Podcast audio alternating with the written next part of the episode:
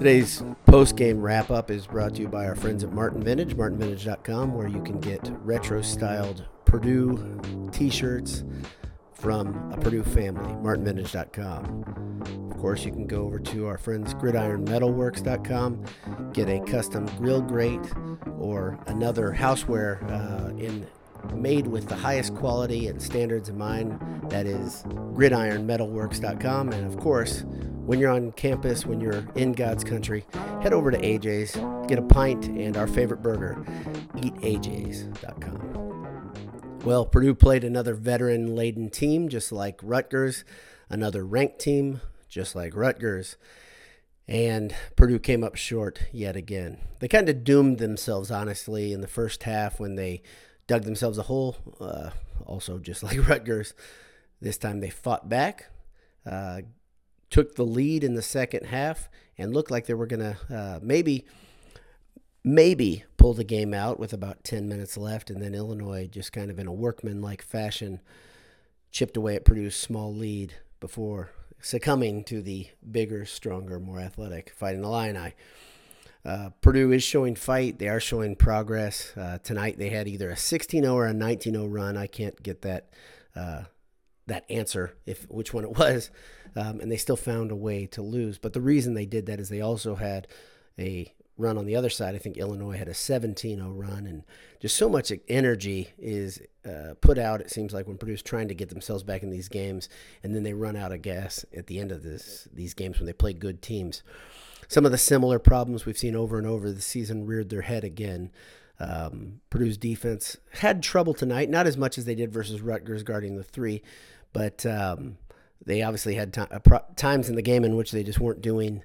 Uh, enough to stop Illinois. Sure, Illinois has some great players. Frazier is always trouble for Purdue, um, and then you have Dosunmu and of course Cockburn, who are uh, just they're, they're pros. They're they're legit great players. Uh, Cockburn uh, really kept Williams in check for much of the first half or and parts of the second half.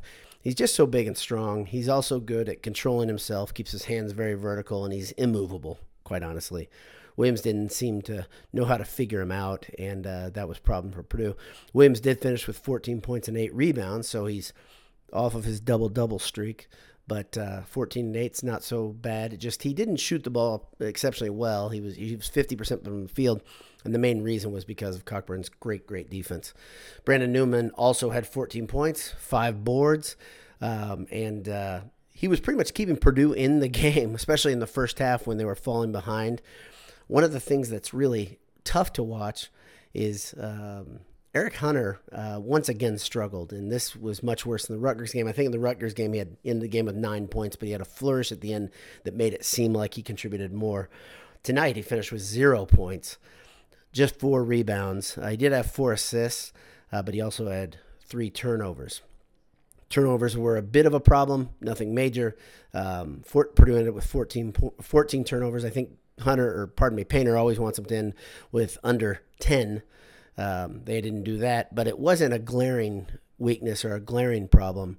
It just was a minor problem, and it seems like when they needed buckets at the end, they had a couple key turnovers. The final score was 66 to 58. Illinois, of course, is 15th in the nation. They're one of the most talented teams, I think, in the Big Ten. I'm a little bit surprised they have three losses so far, honestly.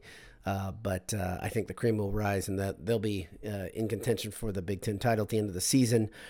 But Purdue really struggles against these veteran teams. They just don't know how to um, steadily play, and especially at the end of games, those really good veteran laden teams know how to finish games, and Purdue does not know how to do it.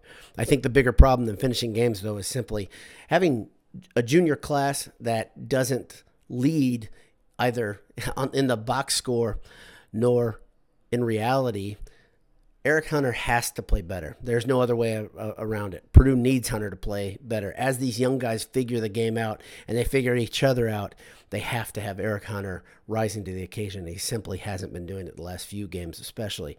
When I looked at this season, I thought, okay, obviously Trey Williams is going to be solid, um, and he has been, even in his bad games. This wasn't a great game. He finishes with 14 points and eight rebounds.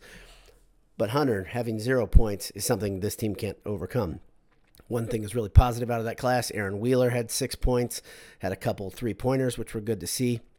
A few rebounds. He played some more minutes. I think he uh, had close to 20 minutes of play.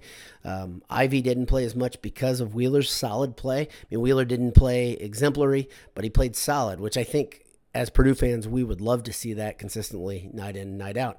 Stefanovic uh, shot uh, 50% from the floor, uh, went three for five from three. Uh, that's a solid game. He's just he just doesn't look for his shot as much as I'd like. Uh, kind of lets lets the game come to him, which isn't a bad thing. Edey had seven points and four boards and looked okay at times, but also was confused by uh, Cockburn's ability just to to be a mountain of a man, which he is. Um, he's so big and strong. He moves well enough, and um, Purdue could not get through him. And often it seemed like there was poor recognition of the situation as Purdue would get deep in the lane and uh, Kofi Cockburn was immovable. Um, it was pretty neat. Uh, Ayo Dosunmu played kind of a quiet game, but he does what he does for Illinois. I, I, always respect, and that is he doesn't seem to try to force things. When he forces things, he looks a bit out of control, um, and he hasn't really done that this season. When I've watched Illinois, he had a solid game. Uh, Purdue doesn't hit, really have much of an answer for Illinois shooters and their guards, and they were just a very even team. But this is a game I think Purdue had a chance to win and let this one slip away. And they can't let these uh, games keep slipping away if they want to have a chance at the tournament at the end of the year. Obviously, they're in a tough stretch right now Rutgers, then Illinois, then a, uh, a, a winnable game, to, to quote Scott Frost, against Nebraska. Then they'll play Michigan State, which is not the Michigan State that I think you expect this year. So now's the time to get them because they'll probably be better by the end of the season and then IU to end a very, very tough five game stretch. Can they win two of these? I hope so. I think it's absolutely essential for them to win two to get to the NCAA tournament at the end of the year. Who knows if they'll be, be able to do it.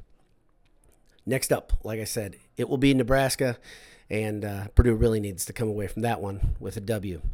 Purdue falls to seven and five on the season, loses to Illinois 66 to 58, and these young Boilers and even the juniors continue to play an up and down brand of basketball and frustrate the Boiler faithful quite a bit. That's it for us for tonight. Have a great day. God bless you. Hammer down. We'll talk to you soon.